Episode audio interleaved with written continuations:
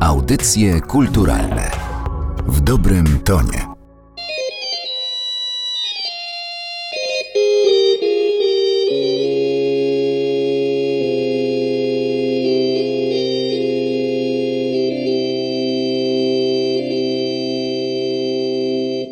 Niewątpliwie największą gwiazdą polskiego Big Beatu był Czesław Niemen naprawdę nazywał się Wydrzycki, a ten pseudonim to od jego rzeki dzieciństwa, że zacytuję innego big bitowca. Czesław Niemen był repatriantem e, z Białorusi i z tej Białorusi, z takiej wioski naprawdę małej, e, znalazł się nagle na polskim wybrzeżu, w Trójmieście. W Trójmieście, które było wielkim, wspaniałym ośrodkiem e, kulturalnym i tam wspaniale też rozwijał się big beat. Powstawały zespoły, śpiewali solist, ci były kluby studenckie. Tam właśnie trafił Czesław e, Niemen.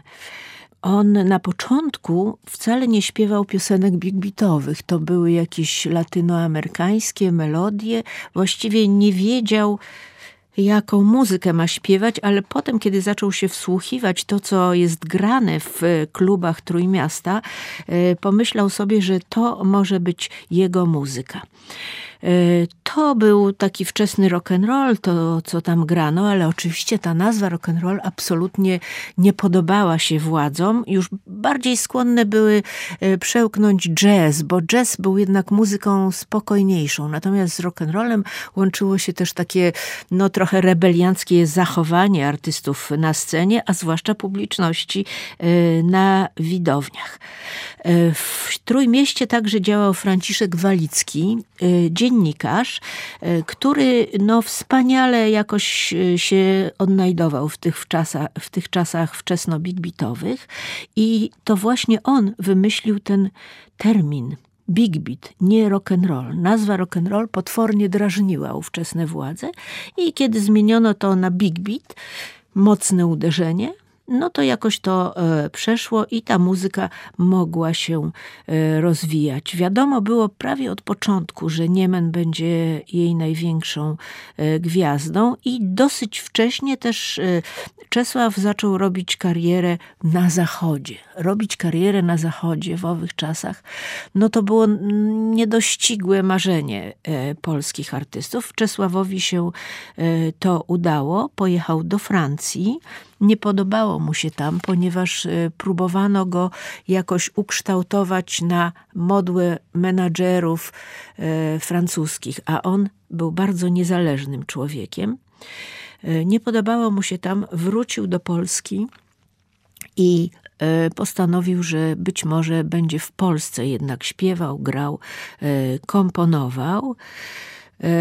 I po tych doświadczeniach francuskich powstał utwór, który moim zdaniem jest piosenką numer jeden polskiego Big Beatu, mianowicie Dziwny jest ten świat. Dziwny jest ten świat, gdzie jeszcze wciąż mieści się wiele zła.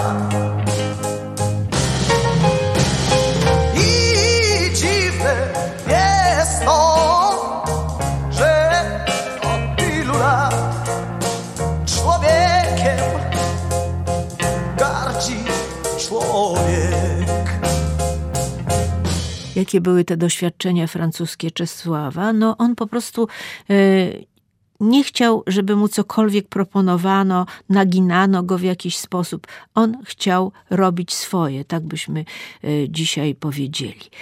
I tę piosenkę, Dziwny jest ten świat, będąc jeszcze no, dziewczynką, usłyszałam i zobaczyłam po raz pierwszy w czasie transmisji Festiwalu Opolskiego w 1967 roku. Nie miałyśmy jeszcze z mamą telewizora, ale poszłyśmy do sąsiadów na telewizję, bo wtedy e, koncerty opolskie oglądała, no właściwie Polska od, od morza do Tatr. E, I tam nagle wyszedł Czesław, tak dziwnie kolorowo ubrany, chociaż telewizja była czarno-biała, ale był ten kolor w jego ubiorze, przebijał jak gdyby przez, e, przez ekran i wykrzyczał ten swój protest, że dziwny jest ten świat i że on na taki świat się nie zgadza. E, I dla mnie to było absolutne objawienie, bo do tej pory uważałam, że e, dobra muzyka ta rock'n'rollowa to jest tylko muzyka z zachodu, że u nas w Polsce nikt nie umie tego śpiewać, nie umie grać i w ogóle generalnie miałam złe wyobrażenie o polskim big beacie. W momencie, kiedy e, usłyszałam Czesława, absolutnie diametralnie zmieniłam zdanie i wtedy też zaobserwowałam takie zjawisko, ponieważ na tej telewizji u sąsiadów było bardzo wiele osób, bo telewizor był wówczas rzadkością, to ta widownia tamże na Saskiej Kępie w Warszawie podzieliła się na pół. My młodzi, którzy siedzieliśmy na podłodze przeważnie, byliśmy olśnieni, zachwyceni Czesławem, natomiast ci dorośli absolutnie nie chcieli tego przyjąć. To było dla nich straszne. Zresztą dorosła krytyka muzyczna e, także nie, e, nie mogła się pogodzić z taką interpretacją i z takim e, sposobem śpiewania, z ubiorem, e, z tym jak Czesław się czuł na tej estradzie. Najważniejszy krytyk muzyczny, e, Andrzej Ibis-Wrublewski, napisał w recenzji następnego dnia, na kogo pan tak wrzeszczy, panie Niemen? A Czesław odpowiedział na to, wrzeszczę na tych wszystkich, którzy nie dają mi się rozwijać. Będę robił to, co powinienem robić. Dziwny jest ten świat. Najważniejsza piosenka polskiego Big Beatu, moim zdaniem. Dziwny ten świat